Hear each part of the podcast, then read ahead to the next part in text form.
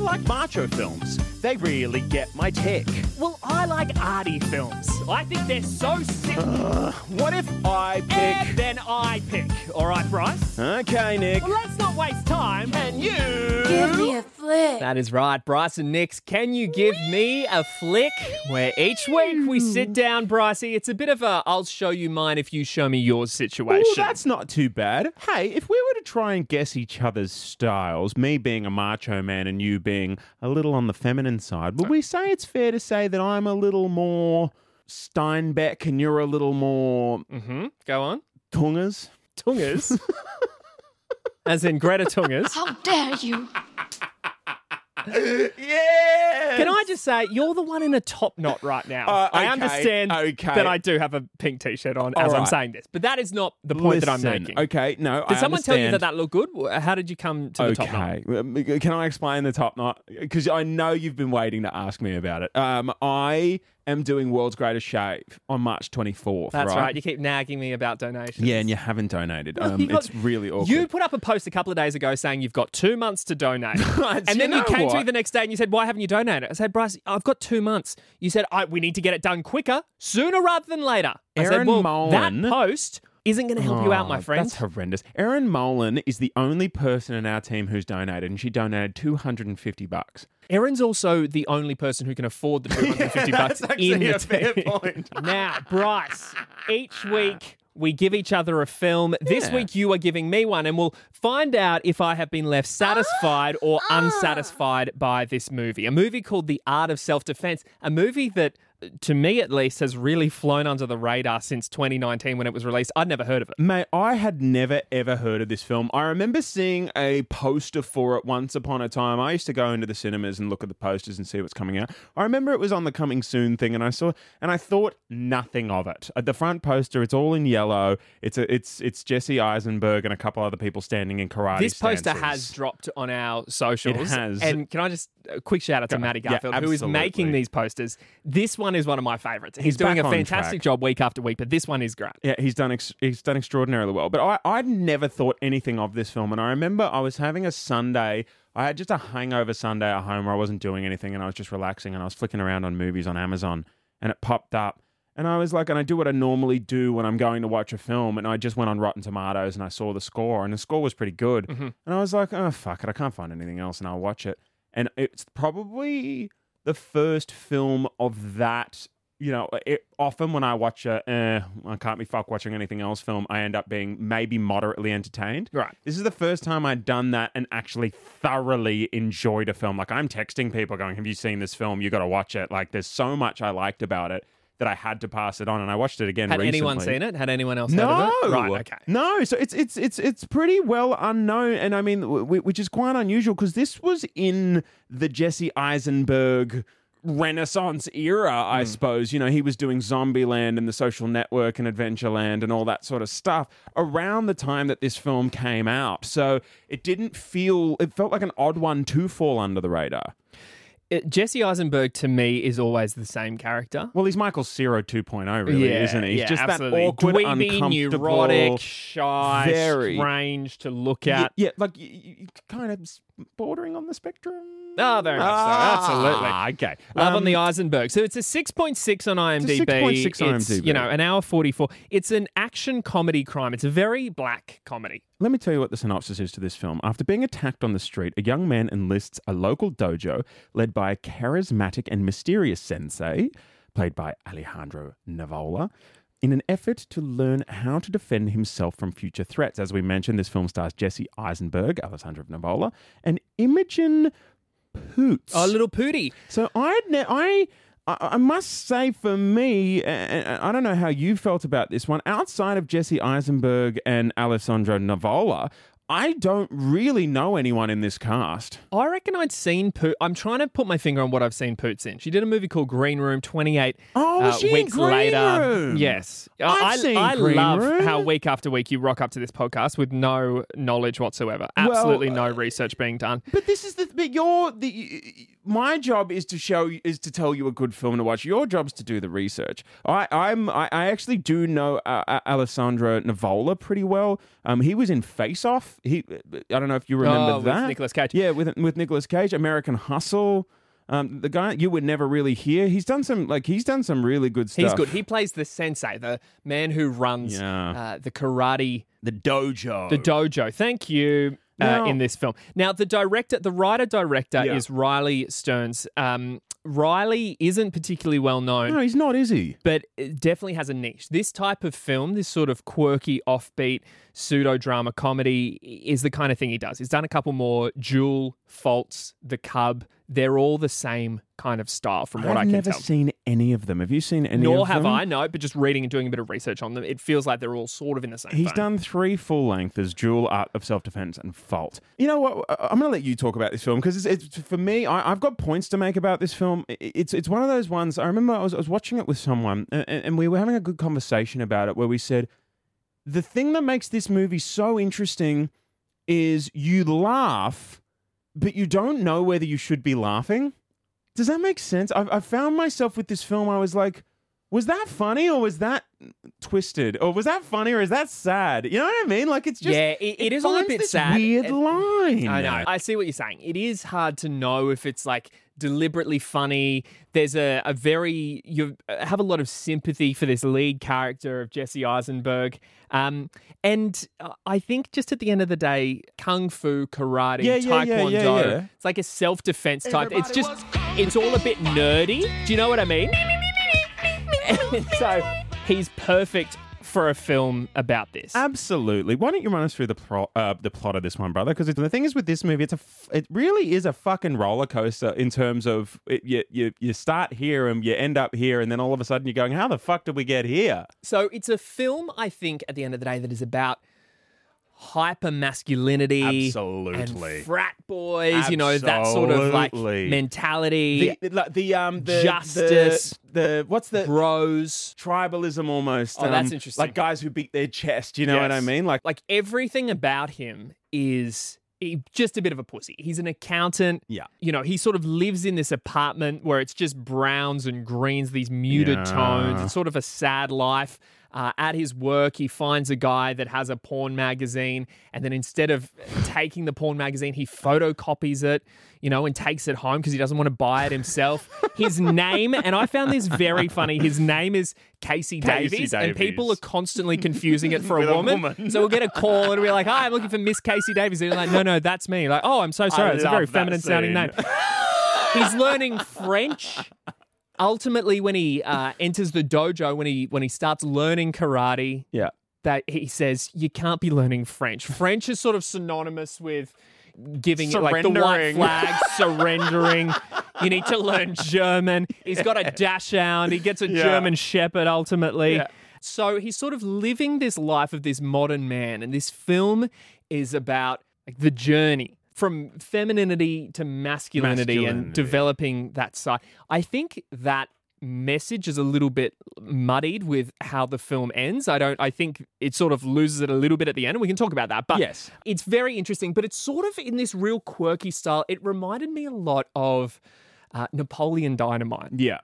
And I think especially because obviously there's the martial arts Yes, uh, yes, influences, yes, but yes. like that sort of strange style, um, like a Royal Tenenbaums, it's almost a little bit Wes Anderson-y with That's this fair.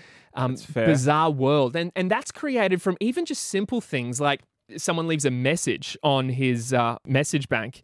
And instead of saying you don't have any messages, it says no one else has left you a message. You know, it's sort of like this yeah. alternate reality, this sort of fictional. It is a little bit. Yeah. um, it's fun and it's funny and it's silly and it sets up this world. And he's sort of like a, a- an effeminate modern guy. Yeah. And then he walks down the street one night and he's attacked by a group on motorcycles. yeah, motorcycle gang. Yeah. He goes to buy a gun, but there's a waiting period for the gun. So he goes to a local karate school and he meets the sensei and he ends up signing up to learn karate and isn't quite honest with the sensei at the time about why Yeah. he's doing it. He Yeah. says, you know, it's just for a bit of fun and fitness and yeah, that, I thought that was interesting. Health and fitness, he said, was health his and reason. fitness. Yes. It's this hyper mask boys club where there's one woman, and that's Imogen Poots. She's Yeah. in there as well, and there's a little bit of commentary on, you know, being a woman in a in a man's world. I think within that, but it ultimately becomes that the guy running this dojo, the sensei, is a bit of a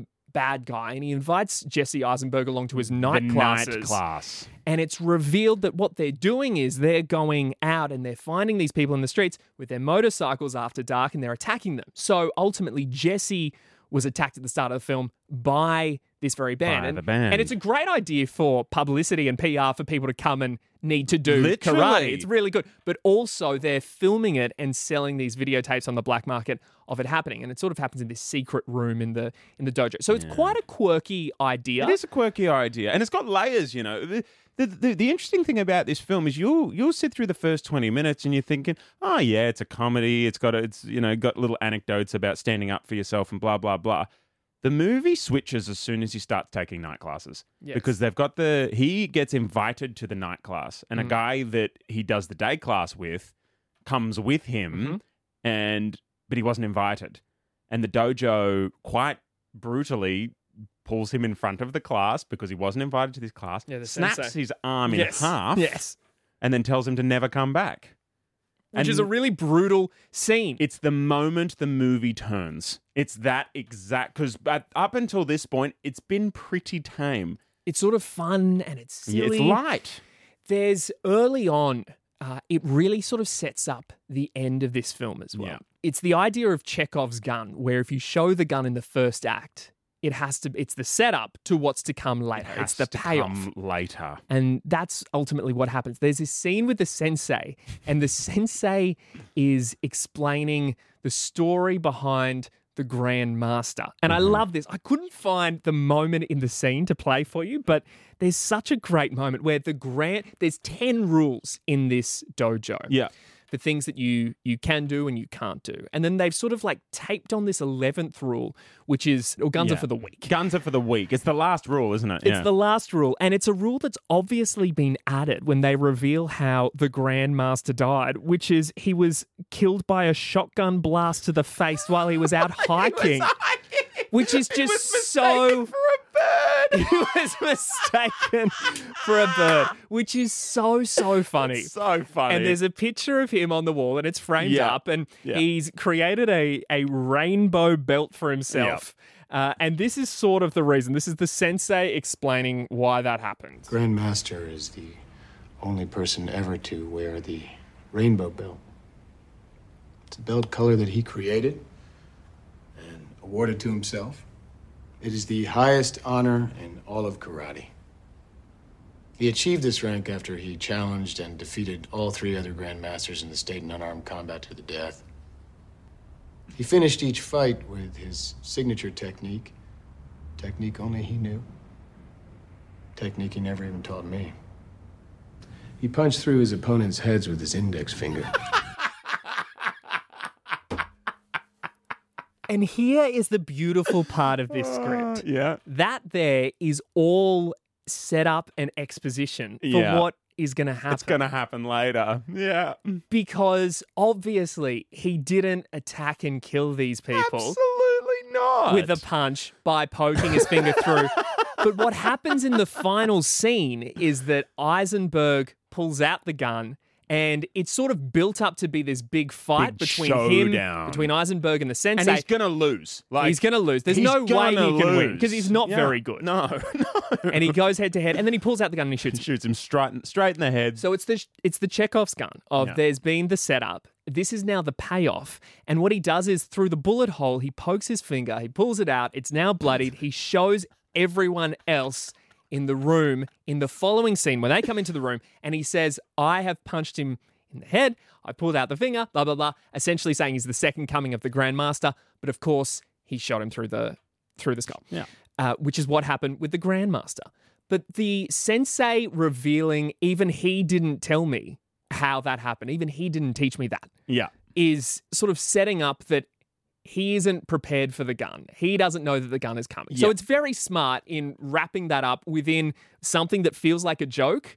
Uh, and that's what the best comedies do. I think that moment is really, really strong. Hundred percent. There's a there's a couple of really laugh out loud funny moments in this movie for me. The one that I really like is when he finds out that he's been betrayed by uh, the sensei. He shows up on the mat and he tries to break as many rules as possible. So I think he has a sandwich and he He steps onto the mat with his shoes, on, and then he eat and he goes, "Oh, I'm a bit hungry. I might just eat a sandwich." And then he starts eating a sandwich. Drop goes, "Oh." And now I'm thirsty, and because there's no eating on the mat, no drinking on the mat, he tries to break as many rules as humanly possible. Yeah. And the sensei just comes out and goes, "Stop this! like this is enough." That's enough. like this has gone too far. Uh, I just think I think there's a lot of it's so awkward. It's so uncomfortable. It really crosses this interesting line. Uh, between I, I don't know if I was supposed to laugh at that or not, but I did. Again, we, we mentioned the fact that this movie really flew under the radar. I- I mean, uh, on Rotten Tomatoes, it has it's certified fresh at 83%, which is a really solid score. The critics' consensus says the art of self defense grapples compellingly with modern American masculinity and serves as an outstanding calling card for writer director Riley Stearns. I mean, Riley hasn't done a whole lot since then. Uh, the, the, the audience scores at 63, which is a little less favorable, but it's only got like 500 rankings. We've done movies on here that have had like 50,000 right? So this is very much an underground film. And I mean, it's let's be honest, it's not a super great rating, but I also think maybe um, this movie is probably pretty hard to understand to the like I mean the tone of it because it really is if you watch this expecting a fun comedy, you'd be sorely disappointed. That's true. There's lines that are obviously funny. There's Yes, of at one yeah. point the sensei hands Jesse a belt, his white belt, right at the top. Belt. And he says, Do not come to class without your belt. It is yours, it is sacred. It's a $15 surcharge to replace it. There's just there's very funny lines in there, but they're sort of hidden in what becomes quite a graphic a graphically violent film in a way that you wouldn't expect. It really takes a left turn. So the ending of this film where the scene Jesse has shot the sensei and now he stands up in front of the rest of the class. His dachshund has died. He's been killed. Yeah, his dachshund was killed. Yeah. Uh, he's now got a German Shepherd. He sets the German Shepherd on someone else, on one of the students who killed his him. dog, Right. Yeah. Uh, and so I think the film ends and he's quite masked. So he's finished this journey. Yeah. And uh, he describes himself as being the alpha. He's adopted the German Shepherd as his own and he's dethroned the sensei. Well, he's effectively become the person he's overtaking, right? Because the sensei's a little bit of a fucking fraud too. Yeah. So I don't quite know. I think if it's a commentary on integrating a masculine, the masculine and the feminine within you, then I think it fails to do that. I think if it's a commentary on the idea of toxic masculinity, it fails to do that as well because he becomes the person that he doesn't want to be or he shouldn't become. I think But I think is maybe that the so is that maybe the journey he was supposed to go on? Maybe maybe that was the whole point. Is eh, maybe he wasn't supposed to overcome it. Maybe he was supposed to become it. You know what I Yeah, mean? What, but- what's what's what's the Batman quote?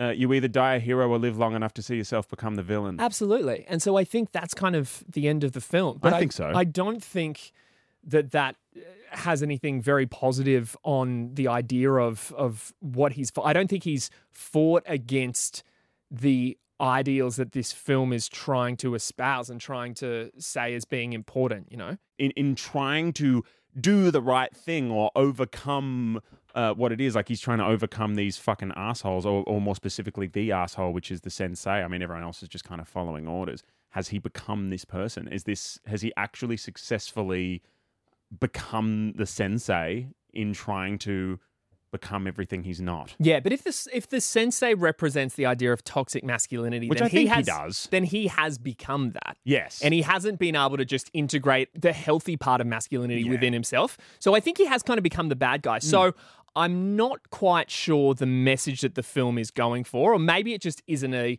traditional moral that we in society would get around. Maybe it is just, you know, if you pursue this, you will kind of become the bad guy. Maybe there's a little bit of that. Yeah, or maybe maybe like just that life is what comes with that. You know what I mean? Like Yeah, of course. you join that so it's not like you just join that so like there's a right way to do it like that is what that is i don't know because because it's a very unconventional film and it is an unconventional message and it doesn't feel like you've successfully completed a journey at the end it feels like you've kind of it's a very surprising ending like the, the ending really sort of comes at you like this I think it's a really well made film. I think it's solid. I think it's simple. I think it's I think it's good. Like I was left satisfied by it. I didn't love it. I think it's a 6.6, and that's probably fair. It's maybe around a 7, uh, in my opinion. I think it's a good film. I think the performances are good. I think it's unlike most other things you'd see, and I think it's quite solid, but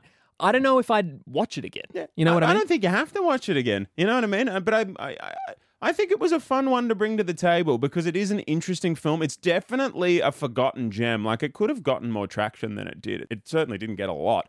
Definitely not here in Australia anyway. Definitely one of those movies that just didn't get, or people maybe just didn't get it. A film that I really like is called Ladybird. Uh-huh. And that is a movie I'm going to give you next week. And it's Greta Gerwig's directorial debut. Of course, she's done some huge things this year with She's Barbie. Barbie, right? But this is a film that she made only a few years ago. And I think it's just, it's really solid. I really like it. Yeah. I want you to have a look at that for next week. I have a funny story to tell you about that film. I haven't seen it, um, but I have a funny story to tell you about why I haven't seen it. And I'm going to start the show with it next week. Whoa, what a hook. What a hook! What a hook. We'll catch you then.